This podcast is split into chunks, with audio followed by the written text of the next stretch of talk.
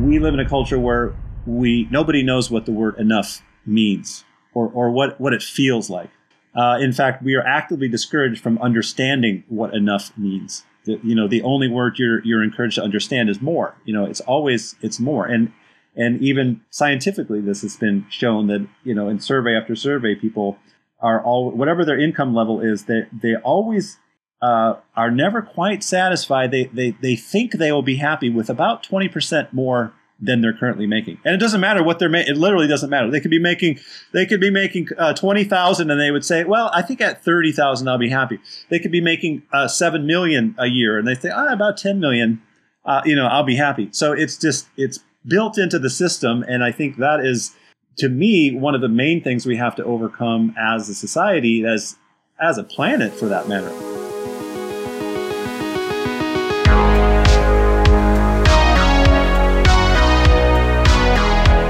Welcome to Wetwired. I'm Julian Paul Butt. And I'm Sean Ondas. We're joined today again by Darren Drda. We talked last time his about his most recent book, New Age Wasteland. We spent some time with a few ghosts and ghouls operating in the New Age space, and then dug into Woo to Q pipeline. Today, we'll spend some time on a few of the more recent influencers in the New Age movement.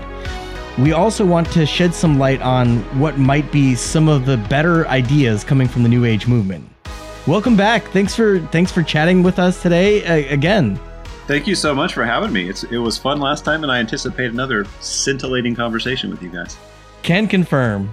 So I, I right out of the gate, I, I mean it's it's in the news. Uh, you've been talking about a little bit and uh, it's it's something that that Sean and I have been thinking about and seeing across Twitter uh, or shitter, whatever whatever you want to call it, is is uh, Russell Brand. Shitter spelled with an X at the beginning. well, of course, yes, of course, yeah. X I T T E R. Yeah, the the Nwaddle way.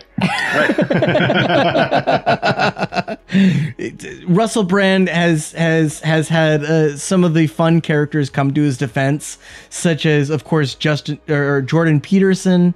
Uh, we, have got Andrew Tate. We've got um, uh, a number of right wing Elon, Musk, Elon Musk, of course, Tucker Elon Carlson. Musk. You know, when you have these kinds of folks rushing to your defense, boy, does that not look good. no, it does not look good. No, uh, I just did a video about about that this morning about that particular group of individuals because a few days prior I had done a video about, you know, yeah, basically making the point that you just made. Why would somebody uh, who frames himself, who positions himself as a leftist, or at least traditionally has done that, uh, even at one point proclaiming himself to be a leftist revolutionary, who very famously told people not to vote, not very revolutionary, but he, um, you know, when when the when the people on the opposite side of the um, political aisle are coming very quickly coming to your defense, you got to wonder what's going on there. So in my follow up video, I, I I just made the point, which I think in retrospect is is is obvious, that they they may be defending him for the reasons we all suspect that that Brand isn't actually a leftist, that he has uh, position. He has moved further and further into the right wing um, blogosphere and information bubble, uh, and and and he's done that. Some some might say, or some have said that he has done that strategically. That he sort of he knew the day was coming when uh, there would be some sort of reckoning for his behavior.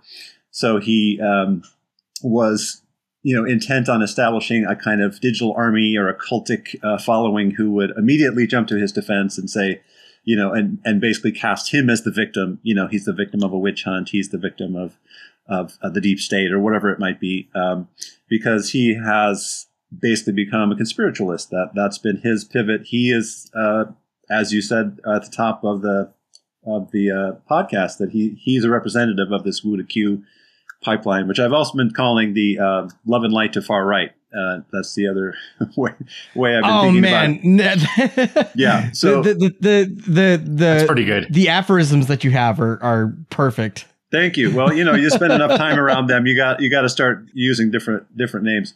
Uh, so yeah, in this case, he is one of those guys, and um, the point that I was making in this recent video is that they may be protecting him because he's one of their own. There is some truth to that, no question. But I think more more, um, more to the point, they're protecting patriarchy, really, because on on the right there tends to be a um, blithe dismissal or just really not much concern for sexual assault allegations and and things like that. They are there is there is a lot of um, you know, complicit. There's a there's basically a, a tendency to just brush all those things under the rug. No big deal. Happens all the time. It's boys will be boys. You know, all of that. Whatever forms of justification they use uh, on the right. Obviously, they did so with uh, Mr. Trump and his, uh, you know, grabbing women by the pussy and all that situation. They were fine with that. They were fine with dozens of sexual assault allegations that were well known before he even got into office. They were fine with Brett Kavanaugh uh, doing his thing. Um, and even people in Congress at the time were saying, you know, yeah, we believe the allegations; they're totally credible. We still want this guy on our team. You know, I mean that yeah. that was just and it, it, and and it's and it's almost like a combination of of either uh, the the opposite of believe all women uh, that that aphorism of of don't believe any women. Yeah. but it's the opposite. It's don't believe any women, uh, or or it's we don't care. It's one of those two. It's it's it's we don't give a shit. Uh, th- that's fine because that's his right as a man to do whatever he wants. Yeah, I think I think with the with the right in general. I mean, of course, I'm making all kinds of generalizations, but uh, my tendency is to think that it's we don't give a shit. I think that's really that's the bottom line. But the the the, the cynical move on Brand's part was that assuming he did it intentionally, we, we have no way of knowing this, but, um, you know, for somebody who wants to live in the moment and all that, it's kind of actually, it might be a little hard to believe, but let's just assume he was playing 5D chess and he, um, so what he's doing by going into conspiracy, conspiracy territory, the, the tendency of the conspiracist is to, um, there's a difference between uh, healthy skepticism, which I would encourage, and uh, you know, questioning of authority versus not believing anything anyone in authority ever says. So if that is the, your your way of thinking, you have automatically uh, a group of people who will, you know, if the accusations are coming from any kind of mainstream media or anything, they will automatically, reflexively question the source.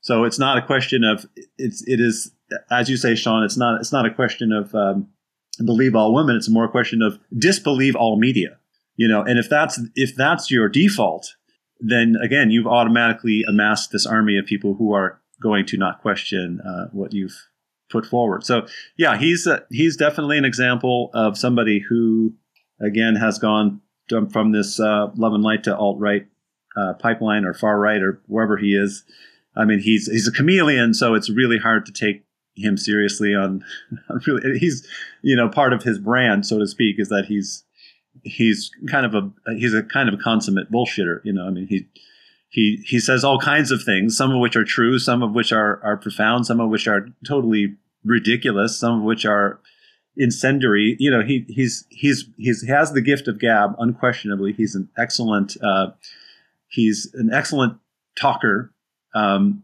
but uh, you know, most of what he says is, as far as I can tell, not to be really taken all that seriously. And you you mentioned you mentioned that he's a chameleon, and that all right. So there are so many things that we need to criticize him for that are legitimate criticisms. And I want to bring up one illegitimate criticism because it, it has just been f- fucking picking at me, which is his crazy fucking eyes. like, it, it, I, am I the only one who who like every time that I see him, he has the craziest fucking eyes that look like perfect circles that that he's he's about to tell you the craziest thing that you've ever heard in your entire life. I I don't know. I, I just that's, wanted to bring that up yeah, briefly and get it out of the way. His, well, that's part All of right, his. I'm just I'm looking at a picture of him right now, and yes, he has the crazy eyes as he's telling you the hidden truths about how everything really works. Well, his his background is is in theater, right? So he just he knows how to he knows the, the emotional ma- manipulation techniques very well. So and he's a good he's an excellent performer. He's good at what he does. There's no question. But um, as just to sort of uh, you know legitimize your your your comment, Jules, there was something um, that I heard recently about. Um, I believe it was on the Conspirituality podcast. Um, sorry to mention a, a competing podcast. Oh no, mention No, no, anything by you all. We, means, we, yeah, we we're mention other podcasts Totally all the fine time. with that. Okay, but they um, they did a uh, Matthew, um, the main guy, did did a short little thing on brand. Short meaning like you know for a, for a podcast it was like a half an hour, but he talked about how one of the victims uh, in this case. Actually, all of the victims, he was going through their reports and he was saying that there are certain similarities to the way that Brand behaved towards these women. Um, and one of the things that they almost all mentioned was that a certain at a certain point at the height of his kind of uh, antagonistic, aggressive behavior towards them, he he would his eyes would change, and he would go. His eyes would become very Interesting. like uh, I he- read He that. called them like they said something like they would go black or something like that, almost like he left his body in some unexplicable way that you know that was obviously very disturbing, but but re- memorable to these uh, victims. I read some reporting about that exact same thing that the consistency between these different stories, the, different accounts of the women about his actions that they would describe that that you know that that his uh, his expression would totally change and and the and specifically the words that his eyes went black. I, I mean, it You know, sounds so it you- sounds you like Sam and Dean Winchester in in Supernatural encountering a demon. Yeah, I mean, it's it's just too much.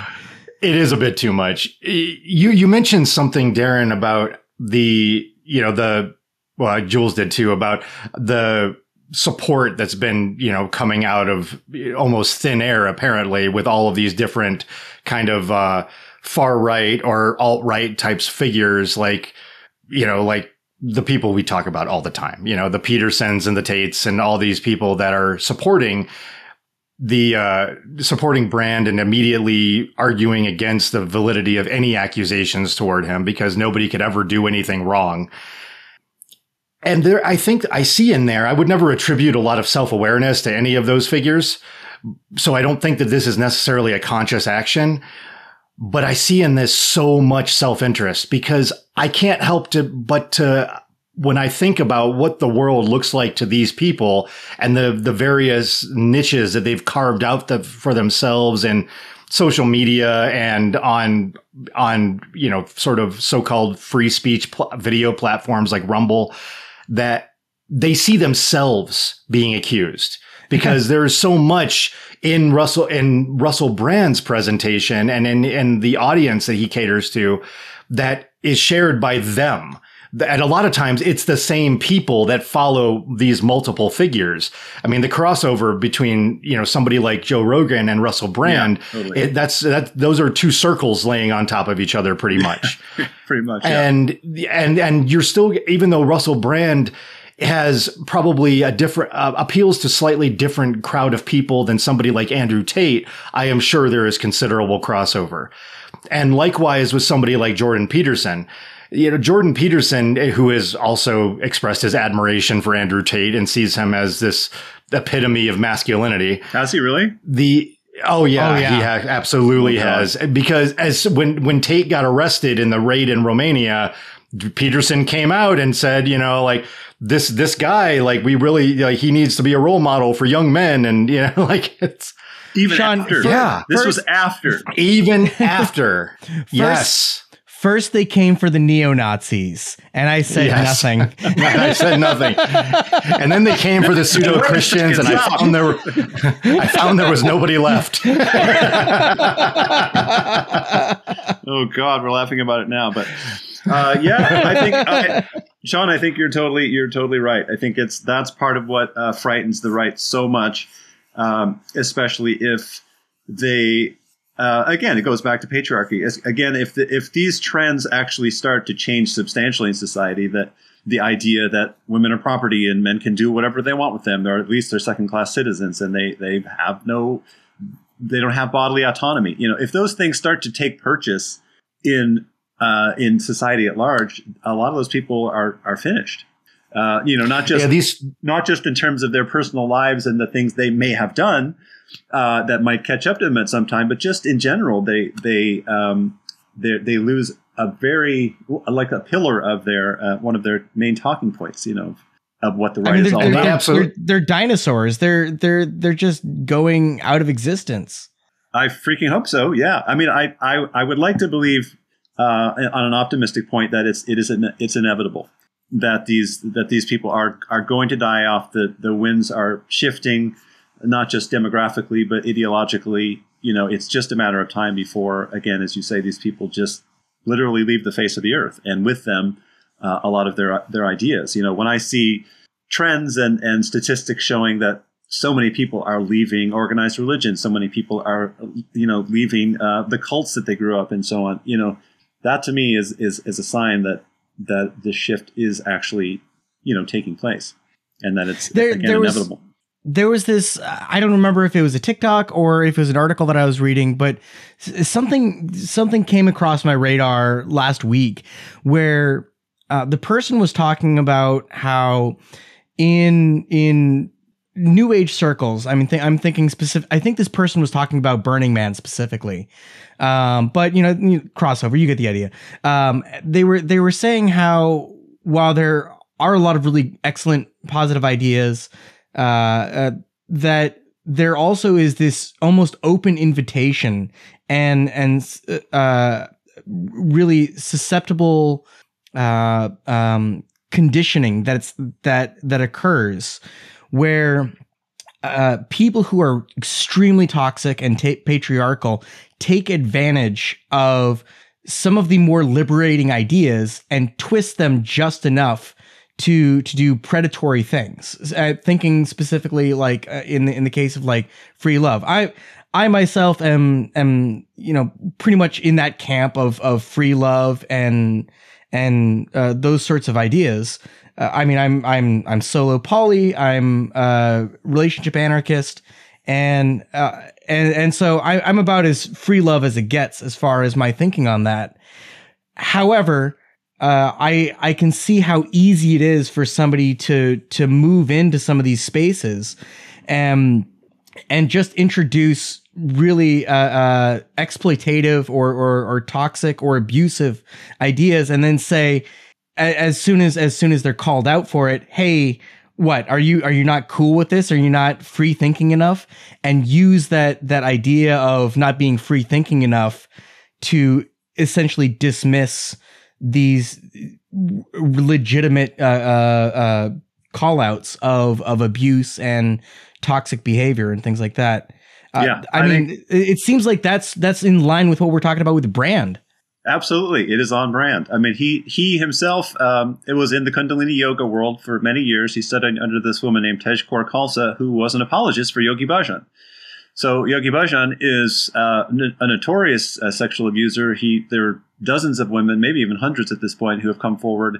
Most of which happened after the um, publication of this book called Premka. Uh, White Bird in the Golden Cage that was by this woman Pamela Dyson, and she spilled the beans. She's she was a, a personal assistant to, to Yogi Bhajan for for years and years. Um, but anyway, we, we, might go back to that. But but the general point you're making is is spot on. There, the the whole New Age space, especially when you when you enter the space of more specifically Kundalini yoga and um, tantric yoga and this kind of and free love communities and all that. That is a, a, a situation that is just rife for um, for abuse and and all kinds of things. And I can speak to this directly, uh, having been in a sex cult myself. That was that was that's been one of my uh, motivations for was my, one of my motivations for writing this book is sort of telling that story in some form or another. Um, and it wasn't like a deeply traumatic thing for me. Um, I was spared some of the worst, um, you know, uh, what would I say, trauma because uh, mostly because of my gender. But uh, in general, it is it's just a thing. It's it's well known that um, people who who are I mean, in the book, I have an, an entire section of, of the cult chapter devoted to uh, former gurus, disgraced gurus who um, were all accused of sexual assault. It's like these days, it's hard to find somebody who isn't a New Age teacher or, or guru or Indian guru or whatever, who, who uh, yoga guru who um, hasn't been accused of that. You know, it's it's it's way more common for to find the opposite. And so, what what that is what that's all about is yes it's about sexual manipulation it's about grooming you know in, in lots of different ways but it's it what it is also about is is you know, essentially about control. One of the things that um, when you when you go into alternative spaces, especially uh, cult-like groups and religious groups, the guru or the head of the cult is going to generally either encourage complete abstinence or complete um, sexual freedom and promiscuity. And the reason they do this is because it's really two sides of the same coin. What they're trying to do is uh, limit the number of emotional interactions among the members. They, they're trying to limit the intimacy of the actual members of the group. And this is also why they separate families and so forth. They they you know send the kids off to a boarding school and they and they and if the married couple is married, they have them split up and maybe take different partners. The idea is you don't want to have too much of emotional bonding within the group. Um, you want all of the emotional bonding to to be directed towards the group leader, towards the cult leader. So uh, what I'm saying is that there's a there's a very uh, specific reason why this is done. Uh, you know, one can argue about whether whether it's conscious every time, but that is, is definitely the pattern. That's how it happens in almost all of these groups. Is that either they say, "Yeah, sleep around as much as you can," um, again as a way to prevent sort of deep and lasting emotional bonds, uh, which is not to say that those bonds cannot be.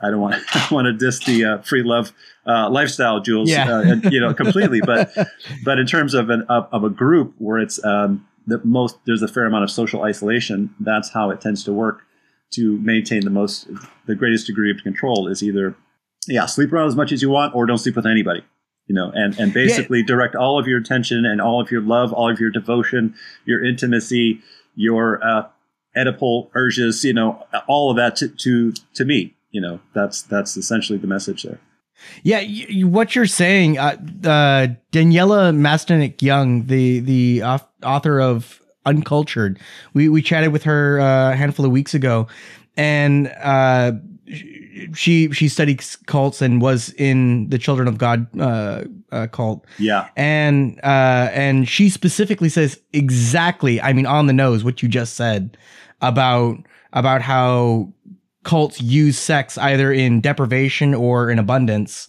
but one of one of those two opposites yeah, to to control the members. Yeah, you're controlling. You're, as soon as as soon as you hear somebody speaking about uh, how you should behave sexually, you're obviously you're you're trying to control that person's something that is one of the most personal things that they you know you're controlling not only their physical body and how they can move through the world and interact with others, but but you're controlling their emotional you know their emotions as well. So it's it's part of the checklist of the you know one of the things that defines a cult, at least by you know there's there are certain different researchers who define define them different ways, but the one of my go tos is Steven Hassan's BITE model, the uh, behavior control, information control, thought com- control, and emotional control.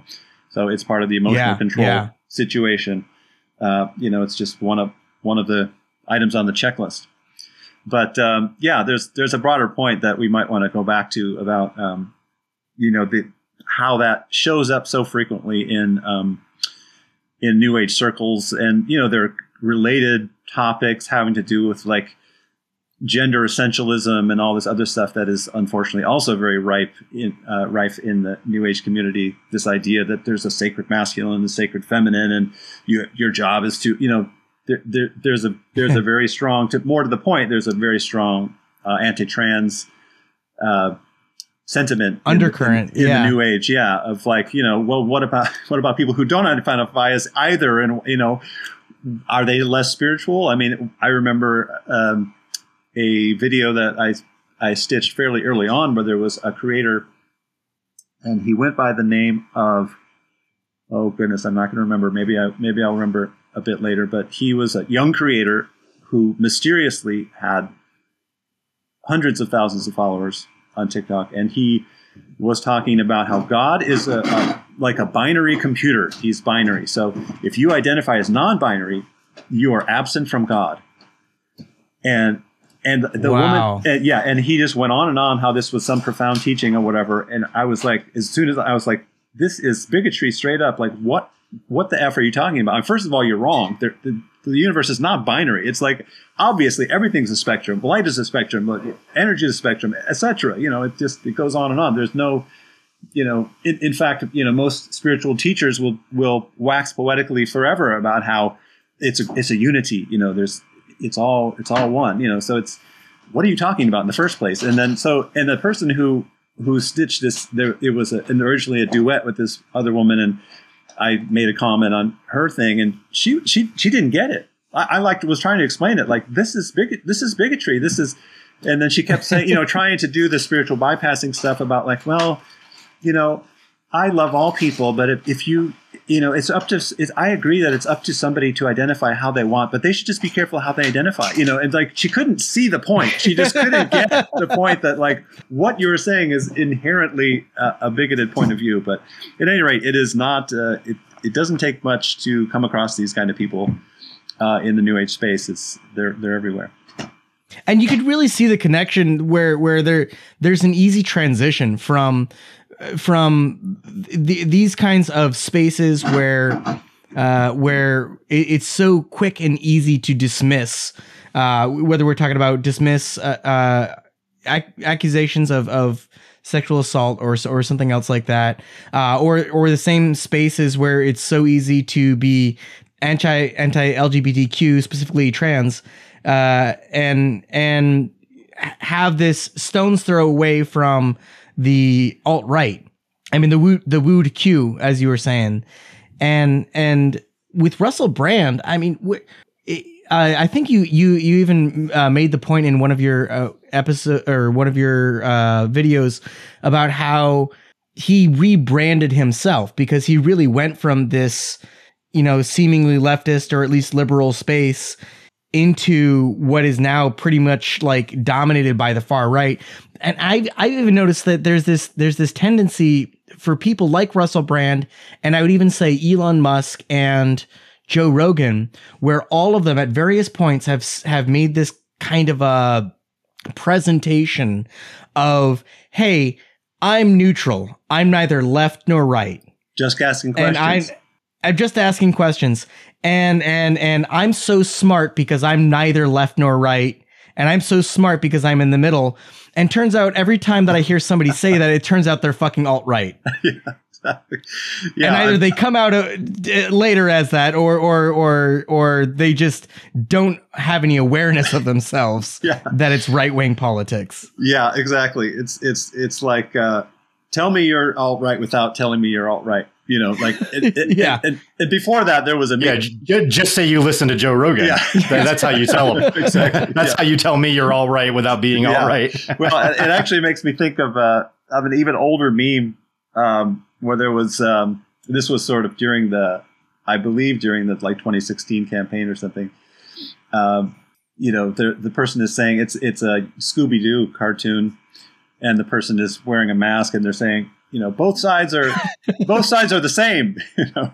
And then they pull off the mask and it says like yeah alt right you know or like you know you're you would only say that if you're a right uh, i'm not doing the meme justice but you would only say that if you're coming if you're from the right you know? Again tell me oh tell I, have seen that one. It's it's so on the nose. Yeah. Um i i don't want to interrupt or vibe too much but i i feel like i'm hearing some static a little bit from somebody um, and I'm not sure if we need to necessarily address it or if it'll come out in post, but we don't need to. Don't worry about it. Okay, cool, awesome.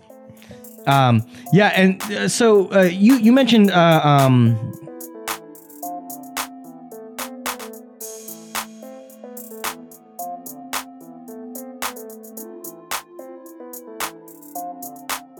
I mean, so I, I I feel like we've beaten a dead horse about about Russell Brand at this point. Uh, yeah. But I but I did want to get back to you mentioned uh, uh, Yogi Bhajan earlier, and it seems like this person I I've barely heard of them recently. Uh, but I've seen them in, in, a bunch of your videos where you're you're talking about some toxic person, and then halfway through the video, and also they here's this connection to Yogi Bhajan, yeah. and and and uh, it it seems like there there are all these different influencers that that we could consider in the modern day. He died a handful of years ago. I don't remember how many, but uh, but it seems like his tentacles are still just permeating throughout the new age movement in in recent years and and over and over again that he comes up as as like the new source i mean it, it used to be it used to be uh, um, some somebody like like uh, Phineas Quimby or or maybe uh, uh, uh, somebody like Napoleon Hill or or, or somebody yeah. like that. Um, and and always always it's always uh, um, Madame Blavatsky behind everything, right? Ever, right. forever. But but like more recently, it seems like his tentacles are showing up. Uh, I mean, can you tell us a little bit more about him? What's he, what's his deal? Yogi Bhajan, he, he's the guy who introduced um, Kundalini Yoga, so-called Kundalini Yoga, to the West. He, uh, he it, it's not exactly, it's not connected um, to any tradition in India that was known as Kundalini Yoga, but he popularized the term, and you know, so so quote unquote Kundalini Yoga.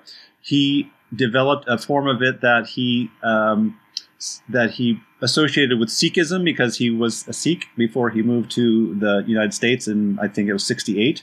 He died in 2004, by the way. But he, yeah, he was the guy, and with him, under him, studied uh, Katie Griggs, also known as Guru Jagat, and she was a QAnon person, and um, then, then, this Tej Kaur Khalsa, who I mentioned, who was an, you know an apologist for for him, who basically said, yeah, just people trying to bring him down. You know, he's too powerful, he's too awesome, too great. You know, so it, these are, and, and there's a whole army of, of people like that in the Kundalini Yoga space that still exist. They still maintain to this day that that the guy's innocent despite these hundreds of of allegations and uh, and not just um, sexual assault allegations and rape allegations. There, he was he was uh, uh, dealing with dealing in arms and you know um, drug trade and I mean just you name it. He was just he was all over racketeering, fraud, you know, the whole thing. He was up and down the whole the checklist. You know, he was he was deep in it. Um, so uh, just a scam artist from the beginning. You know, the the weird thing about it is that I have a connection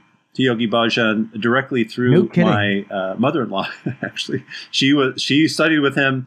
Yeah, she grew up. She she is a she is, remains a, a, complete devotee of him uh, for many years, and every time we're with him, she will uh, every time we're spending any amount of time with with her, inevitably she will uh, bring up Yogi Bhajan. She'll say, "Oh, Yogi Bhajan used to say blah blah blah," you know, whatever it happens to be about food or you know some way. Because one of the things that he famously did is that he was very controlling, as all cult leaders are, to his uh, students. You know, they had to dress a certain way. They can only go to the bathroom in a prescribed way. They could only eat certain foods. They had to uh, interact with others in a very particular way. Everything was very prescribed, but he himself lived this very licentious lifestyle and went on Beverly Hills shopping sprees and uh, bought expensive cars and jewels and ivory and you know I mean everything. He's just you know exactly what you would expect out of it. Like I, whenever I think of Seinfeld, I think, you know. man, that guy has got to be a yogi with all the cars that he loves. I mean, obviously. Yeah, exactly. Yeah, yeah. right. Yeah. Uh, no, you know, you, you really know somebody how spiritually evolved they are when they when they have a fleet of Rolls Royces. That's that's how you can tell. Um, yeah, he he he brought all that all that toxicity over here, and um, my mother-in-law, by the way, doesn't know. I, I'm pretty sure she doesn't even know about the allegations. You know, in her mind, he is still this pristine, enlightened figure who she will ever forever revere, and she's at the age now where you know I, I just don't even bring it up. I don't even uh, you know, I just say whatever. Yeah, uh, I don't bring up the allegations because that that would pretty much end our relationship. I think he would, she would chose, she would choose him over me. You know, I mean, we have a decent relationship as far as. as it's far like as the, the topic you don't talk about at Thanksgiving. She would just, yeah, she would. That would be the Your uncle uh, exactly. needs to not be on the rant at Thanksgiving, so go go ahead and not mention yeah, yeah. anything on that topic. Yeah, you're a Trump supporter. Yeah, we're not going to go into that topic. It's it's it's that and then some because it's it's, it's such a deeply held um, conviction for her. You know, I mean, this is the, the, the she's been in many spiritual traditions over over her many years, but um, she. Uh, I mean, the jewels part of it. I mean, so, the jewels and the yeah, and the can't even go there. sports cars that that really blows my mind, and but I can see it. I can see it. The part that is harder for me to grasp if you want to elaborate, what's the deal with the guns? I mean, I mean, is this is this Kevin Spacey and and he's got a turban on? What's what's going on here? it might be, yeah. It, it's um, it's it's just that he was a very shrewd businessman. He was a capitalist from the get go. You know, he was before he be, he started the 3HO organization, which stands for Happy, Healthy, Holy um, he wanted to become he was an, he was a customs inspector in Delhi. And when he moved to the United States, uh, he he wanted to start an import export business. That was his main job. And then he picked up on this vibe that uh, all the hippies were laying down, and he's like, "Wait a second, I can." I can really Import export. Uh, cash in George on this. George Costanza Um, with guns. Art Vandelay. yeah, essentially. So you know, yeah. I mean, to to be uh, to be fair, the the the person who was convicted of this particular conspiracy, which is like twenty tons of marijuana and a, a, a cache of of, of um, AR-15s and so forth, he was convicted of of conspiring to import all of these things. But Yogi Bhajan very famously was exceptionally controlling, and he would never Yeah. not know about something. So you know we can we can very easily uh, assume that he knew exactly what was happening. But it was Yeah. all about the Benjamins. Yeah. I mean that's the whole thing. It was not there was never a point at which he stood on principle. He was like, how can I make the most money out of all, all of this? And the the the yogi trick, uh, which is he's not the only one to do this, but the yogi trick is simply to say, well. I'm I'm amassing all of the all this wealth and all this these opul- signs of opulence so that I can Yeah. teach you about detachment you know, I, I have all these things, but I'm not I'm not attached to any of them. You know, they they could just be taken away tomorrow, and I'll be just as happy and just as enlightened. You know, so that that's how they always spin it. You know, I mean, it it it begs the question of, of why they need 32 Rolls Royces instead of just one. You know, but hey, you know, it's this more the more To be attachment, fair, the more unattachment. the one of better, I my all-time favorite films, uh, Harold and Maude. Uh, Maude, uh, she she says at one point, she says, um, "Well, uh, she, she's talking about all the all the things she likes to collect, and she says." Yeah, but the, the key thing is I don't have any attachment to it. Here today, gone tomorrow. That's what I say. And she and she meanwhile the opening scene is is her stealing the priest's vehicle and then and then and then saying, "Hey, you want to ride uh, over to to Harold?"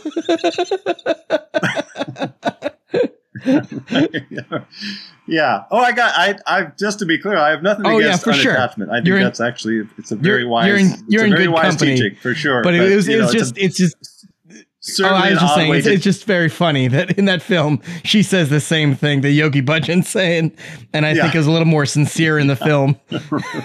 right, right, right. Yeah, yeah. It's just a very strange pathway to like you know, and and by the on the same token, that's how this the, the people justify uh, the guru justifies um, sexual Yeah. sexually assaulting their students.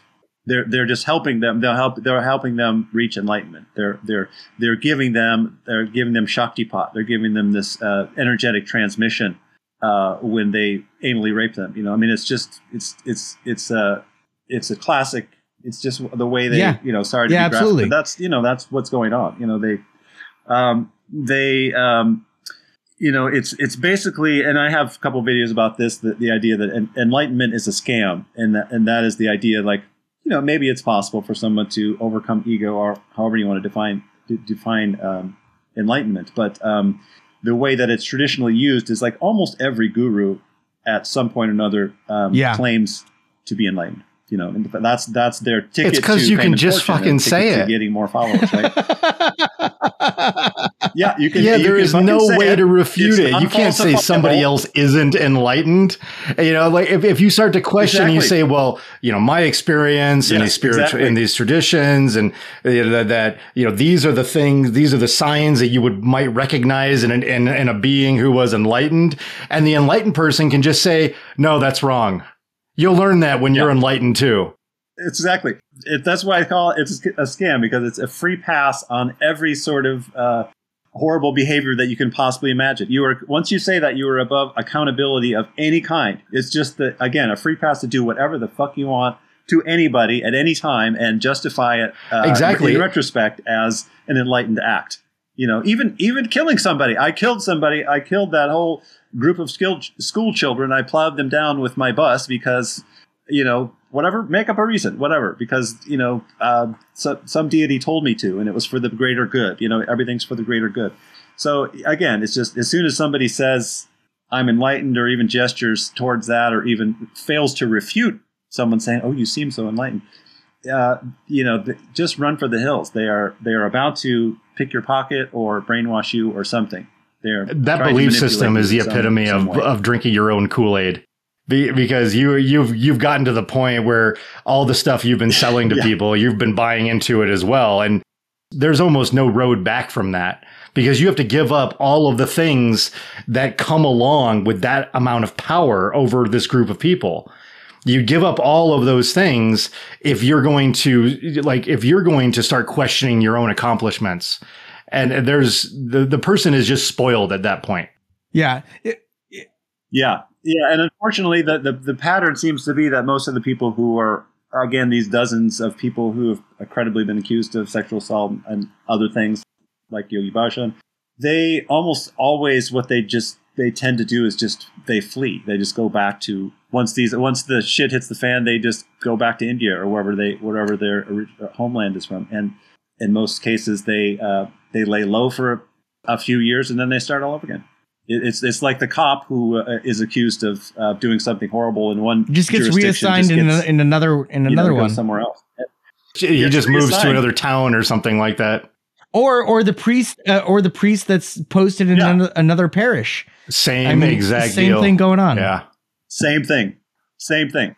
in the same sense, it, it's it's really that that sort of uh, uh, line of thinking that that we see somebody saying, "Ah, no, no, no. Listen, uh, see, uh, I got a message from God. It's in my voicemails. I can't show you, uh, but I got a message from God, and here's the deal. Uh, he really wants me to have sex with you today. There's an old story with uh, Tenzin, and you know where he was he did the same deal, and you know like with helping a student overcome his homophobia. So of course, there's only one way to do that. Like we we got to get it on Yeah. right now. Right? Yeah. Yeah, Yeah. just right, uh, give right, him a yeah. box of cigarettes uh, as the as the solution here. Yeah. So what it what it all boils down to in these in these spaces, um, to get back to this larger theme, is that there there's there is a very thin, or if it exists at all, uh, sense of, Yeah. of consent and and what that what that is. You know, I mean that's one of the things that we are grappling with as a culture, and and and as we you know deconstruct from patriarchy and all that. Is like what is what does that actually mean? Um, you know, you will you will hear uh, people uh, feminists that I tend to agree with, and and just saying that anything short of a full and enthusiastic yes between consenting adults of equal uh, in an Yeah. equal power position. Anything other than that is is uh, manipulation, some form of a sexual assault, if not straight up rape. And in and in this case, when you're talking about cults and things like that, um, and I talk about this in the book, it is it is absolutely not um, a shared uh, level of authority. So you're dealing with a, you're dealing with um, a, a, a huge imbalance of power, and in that situation, um, it doesn't seem that it, it's even possible that consent could even be. Uh, you know, it's not even part of the equation. It's it's it's it's already built into the system that this person has. Again, if they've claimed they're they're enlightened, you're not enlightened by default. So you you want what they have, and then you're they're already on this pedestal, and because of that power differential, they can exploit you in, in really any way that, that they want. So, and even even in more nebulous uh, situation, that that one that instance to me is quite clear that you know consent cannot be offered. So each time so the person quote unquote sleeps with their student, that's rape. So when you move into uh, something more a little bit more nebulous of like just more like the kundalini yoga spaces or the free love spaces or whatever especially if it has this spiritual Yeah.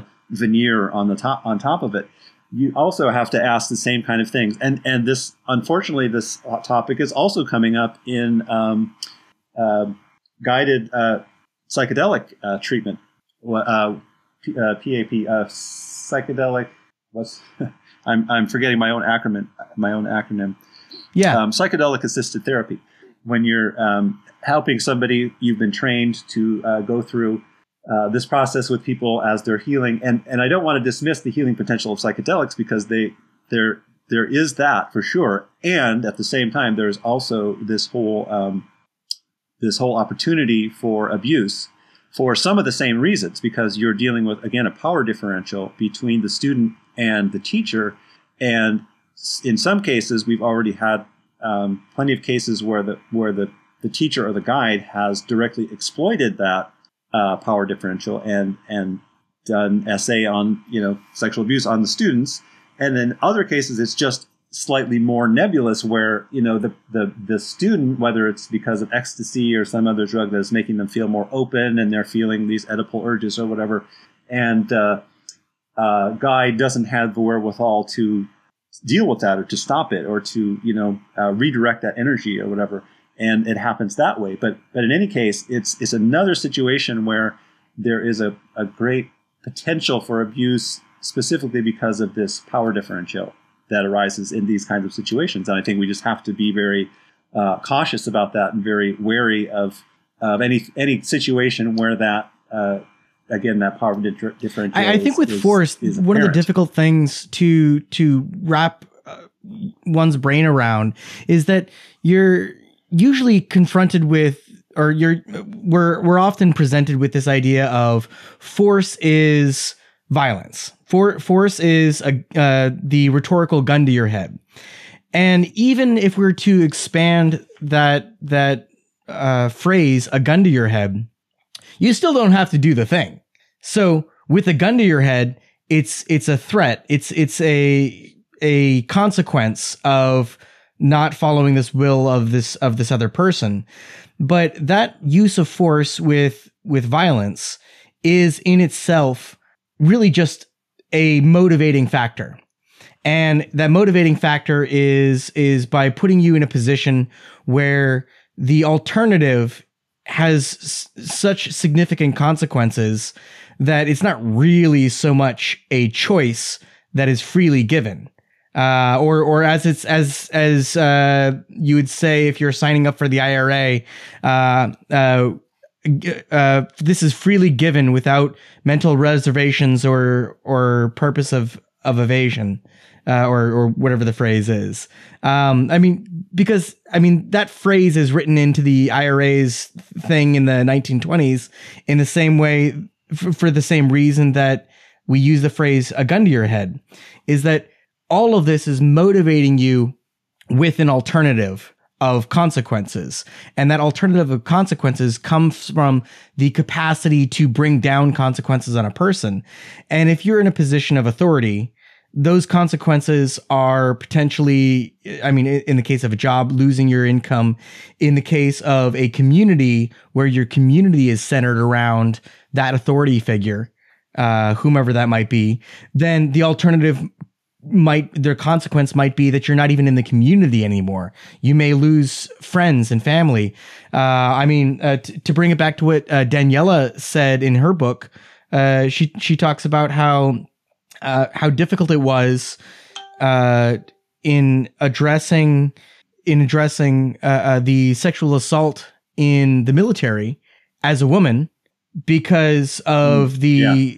The way that the authority is structured and you're, you're, basically alienating yourself both from your community and also uh, you're putting yourself in dire circumstances from the consequences of that can be employed in your place of employment yeah, it, unfortunately, there's so many there's so many different ways in which uh, coercion and manipulation show up. You know, like you said, it's sometimes it's very direct, gun to the head situation. Sometimes it's uh, uh, other threats of physical violence. Sometimes it's simply uh, threats that something nebulously bad could happen to you. You know, and sometimes it's implicit threats that have to do with, like you said, just being member being uh, ousted from a community that you might value.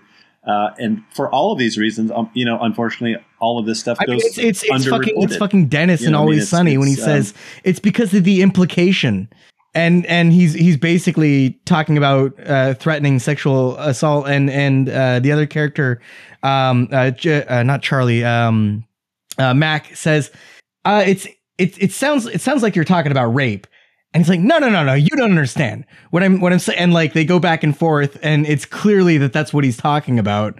Uh, and and uh, it, but it's it's the same because we have this difficulty in seeing something that is not a gun to the head as coercion, and I think that that's where so much of this dialogue runs into runs into trouble because we we we assume that the only form of I mean maybe not, but uh, the the general assumption is that the only form of a coercion is threat of violence, and it's just as much any of these other forms. Well, that's that's the, that's the assumption exactly. I I would say that's the assumption on the right, that's the assumption of those that support patriarchy uh, is that they their only justification or the only thing that they're willing to call rape is exactly that something that has an explicit violence involved in it. And you know rape uh, has been defined as an act of violence so so there is that. But um, i think again when when we go into um, more liberal spaces and we're talking about deconstructing from patriarchy you know we've we've got to we just got to get more real with ourselves and we've got to listen to the experiences of women and and not only that we as men i mean we're you know we're three dudes you know fairly uh, middle middle aged to older age dudes you know sitting here talking about this there's no question that we have been indoctrinated yeah. Heavily growing up in this culture it, it, you know even by movies from the freaking 80s or whatever where haha it's so funny that this guy is emotionally manipulating this woman to sleep with him you know or seeing how many uh, women he can screw in the in the process of, in the in a certain amount of time. or time, even more explicit to them about sexual sexual abuse. Like uh, the movie Sixteen Candles is a great example of that. Like literally, yeah. Like he he like has, I was literally sex, with the, has sex with the girl when, when while she that. is passed out drunk. Like it's like it, it, there is no gray area here. Like it's not even just sort of you know, sort of cringy. It is absolute yeah. sexual abuse. And that movie was a staple of everybody's, you know, kind of film yeah, exactly. life for a decade. Dude, I watched that. I loved that movie. I watched that movie like 10 times when I, it likewise. was literally, I was the target audience. I was like 16 when it came out. I was like, you know, so, so, um, that's what I'm talking about. I mean, that shit is so, uh, it's so pervasive in our culture that just as, as soon as you start digging into it, it's like, oh my God, you know, like it, it's it's it's every you're, you're soaking in it, you know, and it's I think that's our our sort of political moment. Uh, we're we're kind of getting away from the new age, but it's connected, you know. But uh, you know that's where we're at, I think, and and and again, it's it's a reckoning, a cultural reckoning, but it's also a reckoning on on the part of each and every one of us to be like, oh man, there were there are definitely some times, in, you know, this, that, and the other instance in my life that I can think of where I was I was, uh, you know, doing something I really shouldn't have been doing. I'm, I'm you know something that I have to make amends for that I have to you know just really do a little soul inventory. And, and not necessarily because I'm a bad person but because my culture told me that it was fine. You know it's that it's okay to manipulate people in this particular way. Um, and so yeah I think we're, we are culturally in that moment and that's I guess why why uh, the brand thing and, and others um, like it the, that scenario why, why those things are so compelling to us because they're they're a chance for us to really look and see like well okay what does this what does this mean? You know what what can we do with this information? Rather than just say oh another person who you know succumbed to um, the the the usual lures of fame and fortune and you know has fallen taken a fall like everyone else. I mean there's always there's always another layer or or more to it. And uh, we get a chance to uh, dive. I think that default story of you know this being a standard tale of you know falling into the into you know into the pitfalls of fame and fortune that needs to be seen as absolutely crazy. That that that, that needs to be seen as like what the fuck was going on with this person? What were they thinking? How could they behave this way? And those questions need to be wrestled with rather than simply seeing that, like, you know, like you're describing as just some kind of an excuse of, you know, this time, the, you know, this, this age old tale of, you know, of riches ruining another person and power ruining somebody else. You know, like that's where we, that's the direction I think that we need to go where we start seeing those things as, as a horror story rather than, you know, again, another example of boys will be boys. Mm, yeah, exactly. I think that's a good point. I, I, uh, I would agree with those who say that power corrupts and that it, it definitely fucks with your head. I, I don't think, I do think there's a lot of truth to that. And I also think what you're saying is, is absolutely right that, that it's, it's a, just another excuse that we have built into our culture. And it's like, ah, another person that just, and like you said, it's it's a dismissal. It's a boys yeah. will be boys kind of. Of course, they're going to do that. Of course, they'll yes, behave that way. They yeah. They're rich. Yeah, absolutely. Yeah. Yeah. I mean, they, yeah. some might even say, wouldn't you? If you could just sleep with whoever you wanted to and, and do as many drugs as you wanted, Wouldn't you do that all day long? This is a bit of a tangent, but bear with me. You know, the it was about um See, now I'm about to say I'm introducing something and I'm calling it a tangent. I can't remember the guy's name. And he's a famous author and I cannot remember his name. At any rate, he is a, if, uh, he was a famous author writing about, uh, about race and racism in the United States and an African American man. And he went to go visit his father in Mexico and he was, abs- he wrote about, uh, being absolutely disgusted with the life his father was leading in Mexico. And this, ha- this was because all of the the the Jim Crow laws that were oppressing b- black people across the United States his father was escaping that that sort of environment by moving to Mexico, where there was a, a gra- much greater degree of freedom, much less significant racism. But once he got there, his the the reason he had such negative feelings about his father was that his dad was living there, just like the big men that were oppressing him in the United States. Was it Langston Hughes? It was Langston Hughes. Thanks, Jules. Welcome. And and so he was doing exactly the same thing. So he was reacting to the the thing that had been deprived of him as as a as a young black man in the United States in those years. He was it, it still had value. It's it, it it still was desirable to not just fight against a system that would encourage that sort of thing in general, but instead it was something to be sought after. It was something to to try to win for yourself. And so he went to a place where that was possible.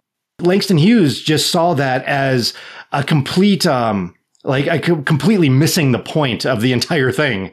The problem was the power structure itself and how it was being Yeah. abused, not that you should go find a way to do it yourself someplace else. And this is what this we see the same thing with rich people and the desire to Yeah. acquire wealth. Yeah. You know, Jules and I have covered the like the uh, the the sort of productivity porn that you can find on social media. You know, the the cars and the moto- the the pseudo motivational expressions and stuff like that. And but underneath all of that is that you can't possibly have any sort of happiness unless your girlfriend looks like this, your car looks like this, and it really is your girlfriend because we're only talking to specifically young men who identify as heterosexual. Th- There, there is no nobody else is being focused on in that particular crowd. And the, the images are already laid out. You cannot have any sort of happiness in this life without attaining these, these markers that represent your happiness. And they're not even really even representing it. That's being too generous, I think. They contain your happiness, these things Yeah, like you were all- saying, like you know, like sort of like you uh, know, almost apologizing for taking us out of New Age, but New Age exists in this entire context with all of these other things, and it's just one way that these biases manifest themselves. Well, I was just going to say that the, the, the new age space is just right Same with deal. all of these manifestation coaches who who are selling the same same deal. It's all about uh, you know forget about all the other philosophical and cultural and social and psychological problems with manifestation. The the the main thrust of it is is nakedly capitalistic. It's nakedly like how can you get more shit? How can you get more? How can you get a sports car? How can you get the the hot partner? How can you get the dream house? How can you get your Malibu beach house? You know, it's just it it's all about that. Every vision board is just full of tchotchkes and and and consumer durables. You know, it's just it's it's it's gross. You know, uh, so it, it's not it's it's only one half step away from what you're talking about. It's it's it's you know it's it's big writ large in in the whole um, in the new age sphere, and and that's you know there's so many different directions we could go from here. You know, having to do with like privilege and what to do with privilege, and you know perpetuating cycles of abuse, and you know uh, hurt people hurt people, and you know just the the dynamics of of of being alive. You know. Um, and trying to overcome so some of those tendencies, but but I I like the focus myself as somebody who has mostly identified as a Buddhist, you know, over over a long period of time. Um, I like to because I've I've written about this quite a bit. In fact, you, you could say that that really my main the main focus of my second book, which was the one before this, um, it is called uh, "Overcoming Empire: A User's Guide to Personal and Global Transformation." Uh, it, it's kind of based on this premise of more or less what you're talking about is that um, we live in a culture where we nobody knows what the word Yeah. enough means or, or what, what it feels like. Uh, in fact, we are actively discouraged from understanding what enough means. The, you know, the only word you're you're encouraged to understand is more. You know, it's always it's more. And And even scientifically, this has been shown that you know in survey after survey, people are all whatever their income level is, they they always uh, are never quite satisfied. They, they they think they will be happy with about twenty percent more than they're currently making, and it doesn't matter what they're yeah. making. It literally doesn't matter. They could be making they could be making uh, twenty thousand, and they would say, "Well, I think at thirty thousand, I'll be happy." They could be making uh, seven million a year, and they say, "Ah, about ten million, uh, you know, I'll be happy." So it's just it's built into the system, and I think that is to me one of the main things we have to overcome as a society as as a planet for that matter. I mean, capitalism is is is as everywhere, and it's infe- it's it's it's like a virus that infects everything, um, and it is based on this exact premise that more is never enough, and that and and by that logic, we have to continue. Capitalism is is a system that has to continually yeah. grow. It's sort of built into the the uh, program is that it doesn't grow by a certain percentage point every and the only way it can grow is by extracting more and more value from the planet, from you know social social value, uh, spiritual value, attention, whatever it is. It's it's extractive by nature. So we can see where that has led us in terms of our um, ecological crisis. You know, and that's that's where we are, and that's one of the main reasons why it's happening is because uh, we're all participating to some degree in that. Uh, and, and, so that's why that focus of that particular book was was really on the cycle of addiction. You know, we are all we are we are embedded in a cycle of addiction, and we are victims of that system to a degree. We are all participating in uh, in this cycle of addiction again of just not we never quite have enough, and we can never come to some resting point where we uh, where we say, okay, you know what, I'm good, I'm I'm happy, I'm you know I am where I am, and this leads me into. Uh, another video that, that I just made somewhat recently, and that was um, I call it anti-capitalist oh, yeah, demanifestation. Yeah. So it's uh, it's it's where I yeah where I talk about I sort of set it up as this oh you found this video and it's got you know the the powers that be have brought you to me and this is the most important video you ever see. You know it's yeah the, the algorithm gods. video.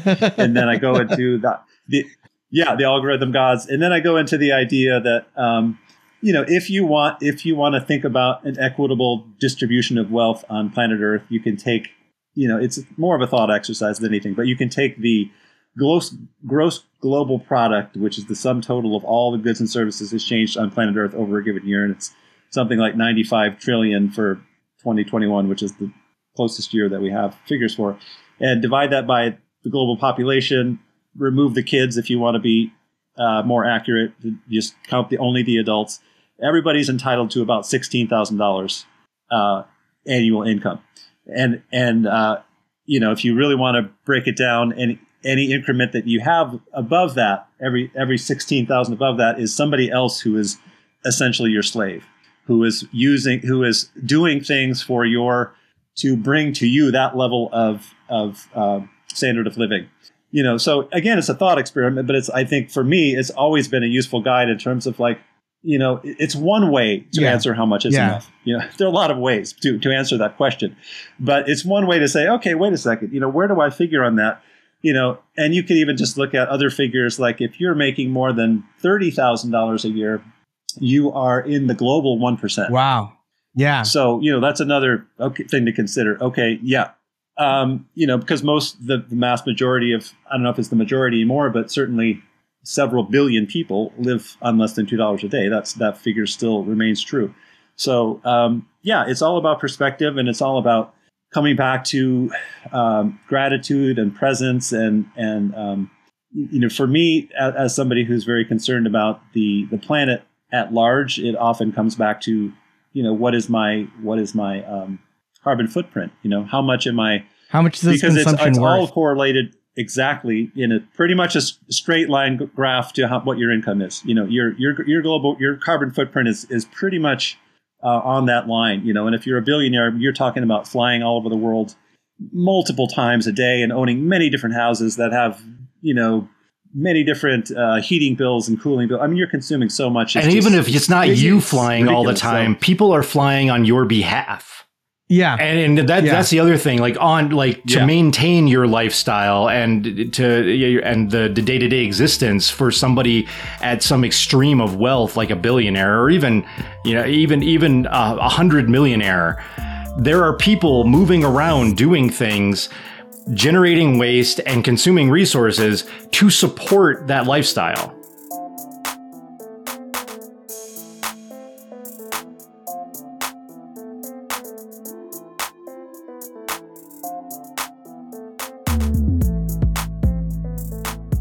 You, you know that that that really brings me to to something that I really wanted to talk about last time, and we get we didn't get to, and and I'm I'm dying to to get to this time, uh, which is uh, uh, speaking of lifestyle. Uh, you you've talked on on some of your your different TikToks uh, about some of the things that you do uh, that I I think I think that we if if we're if we're just listening to all these things we could we could get a poor impression of of the new age and some of the ideas from the new age. But i, I think that there really are some really cool things that have have come out of this and some things that you're doing specifically that are really interesting. And if if you want to I want to kind of dive into to the intentional community that you've talked about before, and I'll just kind of leave that open ended and and let you let you tell us about what you're doing, what what that means to you, and and how you got into it. Yeah, well, let me go from the the general to the specific. Um, it's not a, it's not entirely a new age idea to live communally. Obviously, there have been many um, religious communities and so forth throughout the millennia that have um, decided to live communally.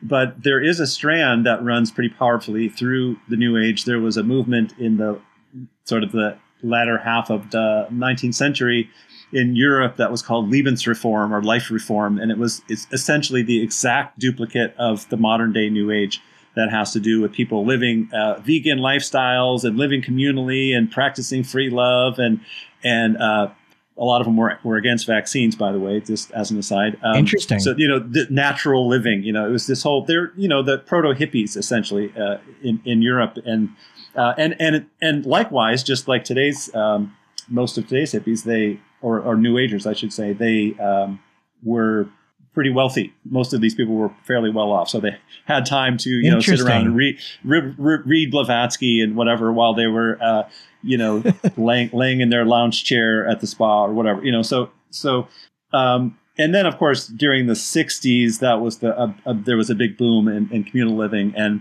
unfortunately, some of that has been uh, not only then but throughout history been connected with cults, and you know, basically, it's it's a if you have it's one way to to maintain control over a group is if you have them all in the same geographical setting. You know, that's certainly one way Yeah. to sort of keep Yeah. control over your flock.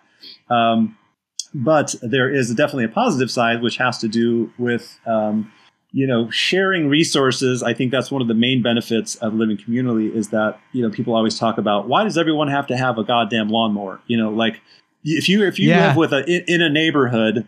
Even if not even in necessarily intentional community, but just in a neighborhood where, where everyone just agrees, you know, we're just going to buy one damn lawnmower because we use it what you know, like w- maximum Yeah. once a week, and Yeah. everybody, you know, so it's just this kind of thing where like it's it's an exercise in trying to live more sensibly uh, with less consumption.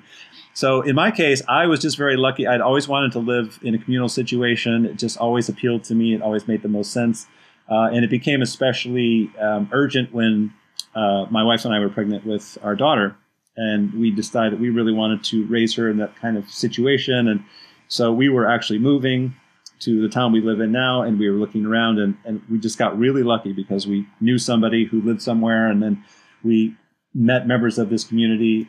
Um, there's about 12 of us right now but um, and i think that was roughly the number then. There's and a few of those are kids. So we met some people in the community and then we were like wow that those people seem great. Seems like a wonderful situation a wonderful location the houses are really cool and just the right size. They're small and cozy but they're also you know it, it was the perfect mix. And and the model that we're that i live in is a co-housing community which is to me it's the it's the nice balance between living community and having your own autonomy as well. Everyone's got their own structure their own dwelling but we come together. In fact every monday uh, today we're going to have our potluck So we, you know, we come Oh, together. very and we- cool. we have little little themes for the potluck. You know, dress up in certain ways, or we're celebrating somebody's birthday, and we have food themes. You know, etc. Breakfast breakfast for dinner, or whatever. You know, whatever the theme might be.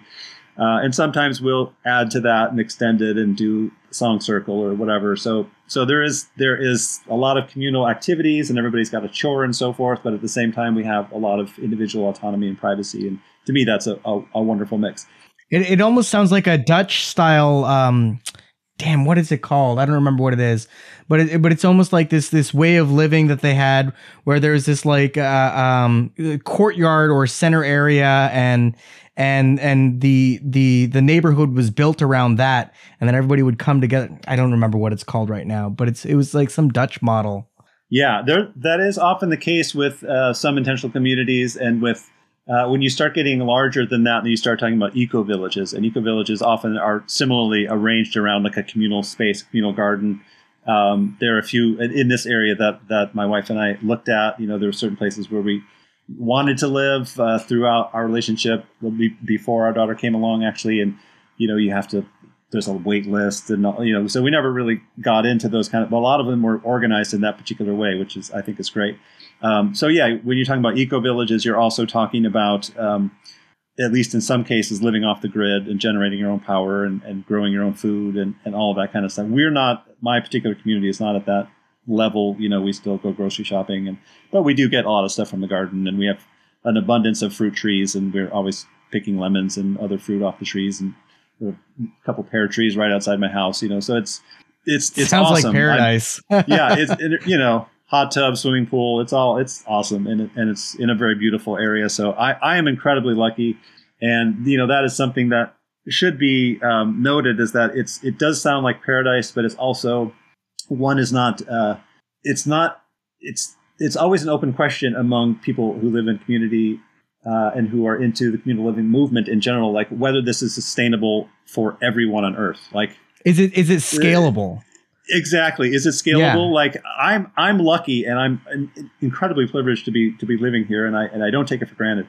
Uh, but could is it possible for everyone to live like this? I don't know. Is there enough land? Is there enough resources? Is is it is it the case that some of some people do have to live in cities, or are they you know? And and and it's it should be pointed out definitely that you know I there's also a certain amount of uh, privilege, other kinds of privilege that comes with like I, I don't think I could live in this way if I uh, had a severe disability or if I you know even if I was in a wheelchair or something. You know, it's it's just where I is not it is not wheelchair accessible at all. You know, I mean, so it's there there are elements like that that it's that have to be addressed. They can't be just glossed over or, or overlooked. But I will say that just for my own um, you know my own experience it's been a wonderful you know it, it is wonderful it continues to be and my my wife and i my family we have no plans to to move out you know to leave this situation because you know every day we're like yeah this is awesome. So And I, I think it's I think it's useful to to think about the context of living in capitalism, living in hierarchy, statism, that that there's there's this it, this inclination that a lot of folks have to to think that they're able to do everything or or or that they have to do everything or that if they're not doing everything then maybe they'll do nothing and and i think that i think i think that the the accurate way to think about it is uh do what do what you can today. Do what you have the spoons for today and don't worry about the rest. And you know i mean it's it's almost related to the to the same kind of a thing which is uh the there's there's a phrase that's very common and popular, which is that uh, uh, there's no ethic, ethical consumption under capitalism. So don't worry too much if you're you know getting a T-shirt Yeah. on Amazon because you can afford that T-shirt on Amazon because it's five bucks and you don't make enough money otherwise, and and also maybe the the effort and labor that it's required to to go get the ethically sourced T-shirt is going to consume a whole lot of your your your time or or energy or whatever it is. Don't worry about it. Just get the five dollar shirt. But Yeah. if you also get you know the vegan boots today when you could just easily not get the vegan vegan boots, cool. No no big deal. No big deal. And and you can you can enjoy. I actually rather like a phrase that that I thought of, which is uh, I think a little bit better than that phrase, which is uh, you can't shop your way to freedom. Hmm. Yeah, I like that. Yeah, you can drive so, yourself. You can drive yourself crazy. You, everyone's got to have principles, and we we all do our best to you know have have a lighter footprint on the earth and to live lightly and live simply so that others may simply live and all of that. And, but at the same time, as you mentioned, we, you can drive yourself completely nuts when you get into like where was this source from and where was this th- in this farm and how were they treated, how were the animals treated, and, and all of that. I mean, I personally avoid all of that, all of the animal stuff because I've I've been mostly a vegan for most of my life, so I, I feel good about that, and I and I definitely would encourage those who are open to it uh, to and able to do so to uh, be vegetarian and, and vegan if possible. I would definitely encourage that. But but you can you can definitely get into a kind of it's almost a version of orthorexia, which is the that uh, eating disorder where where only only pure things go into your body. You cannot eat anything that that is not organic, hundred percent organic, and and that hasn't doesn't have the right vibration to it. You know, like that is just throughout the, the, the new age, and it's it's technically an eating disorder where where it's you know you're, you're I've never you're heard of this before. Orthorexia, yeah. yeah. It's like I mentioned it in a video called um, um, yoga and body fascism because body fascism is, is something I, I write about and other other commentators have talked about it. I've talked about it in spirituality and so forth. But it's basically the idea that it, that the the critical lens that we use and maybe even the same in, positive ways sometimes if you turn it in inwards or even if you turn it outwards in a, in a and direct it in in an unkind way, it becomes judgment. It becomes you don't fit. You know, you, your body is not the right kind of body to practice yoga. Your your um, you know, uh, just judgment on ter- in terms of like what is the correct uh, body type, and and uh, there's a lot of ableism in there. And then when it's turned inward, it becomes, uh, you know, a fascination with with how you look and getting plastic surgery and and eating disorders. And and one of them is, as I said, orthorexia, which is this idea only pure things can go into my body. My body is a temple, and so you know, so when when that thinking takes hold, you know, you can go in all kinds of very unhealthy directions. So, yeah, it comes back to also self compassion. You know, how do we how do we live, but uh, always having compassion for ourselves and our unique position in the world. And you know, uh, are we all doing everything we can? No, of course not. We're are are we always falling short of our own ideals? Of course. And that's that's fine. You know, that's part of the human experience. We yeah. we, we don't and need as long to as wake we're up every making an morning effort. and yeah, and, and even if you know i don't i don't want to say intentions are everything but but if that intention is there then we'll always be at least in some sense striving to uh, again walk lighter on the earth and and be kinder and and be more patient and be more loving. And uh, that's it's wonderful to have that ideal and it's also totally fine to to fall short of it all the time. I mean ideally you're not falling so short that you're you're unliving people, but uh, you know, you are yeah. uh, killing. You know, least, TikTok, killing. TikTok it happened again. oh, we are we have boiled our brains by trying to uh, like live within the boundaries of the algorithm. yes. Yeah. for the record, I did it on purpose. For the record, I just wanted to. End, All right. yeah. I'm just going to start saying it normal speech. but yeah, I mean, you know, uh, don't be a dick. You know, that's that's the bottom line. I, I couldn't think of a better way to close. Don't be a dick. that's the bottom line. That maybe that, that should have been the is, name of my book. The name of my book. all all of my books have the say have that as the subtitle essentially you you even have another another book. I'm not going to talk about necessarily right now, but uh, but you even have a book uh, that's about um uh, it was a cookbook that looked really cool. So you, oh, you've got a you've got a full cool uh, a handful of really cool books. I, I, I haven't picked that one up yet, but that's that's my next to do. Well, for the um, record, it is it is not uh, it wasn't a cookbook per se. It is just a list of what I called superfoods or functional foods, just very high uh, thing. When I was a, when I was a foodie and was more obsessed with that kind of thing, when I sort of first became a vegan and uh, or a vegetarian and mostly vegan, I'm a half-ass vegan. I, I love uh, baked goods and things, you know, and I love sour cream yeah. in my burritos. So I'm not going to let that stuff go. But at any rate, um, the the uh, yeah, that, that that particular book is just a you know where can I get the most nutrition in this in these different things? Because at the time I was seeing all these foods of like what the hell is acai? Where did it come from? What is this? And so I just wrote little pithy little stories about where it comes from and who eats it and why. You know, oh, but yeah, awesome. different books and uh, like Ed, you mentioned last time, music and stuff. And I don't talk much about that these days, but you know, if anybody is interested, it's all online. Uh, well, uh, is there anything else that you wanted to to add before we before we closed out for the day?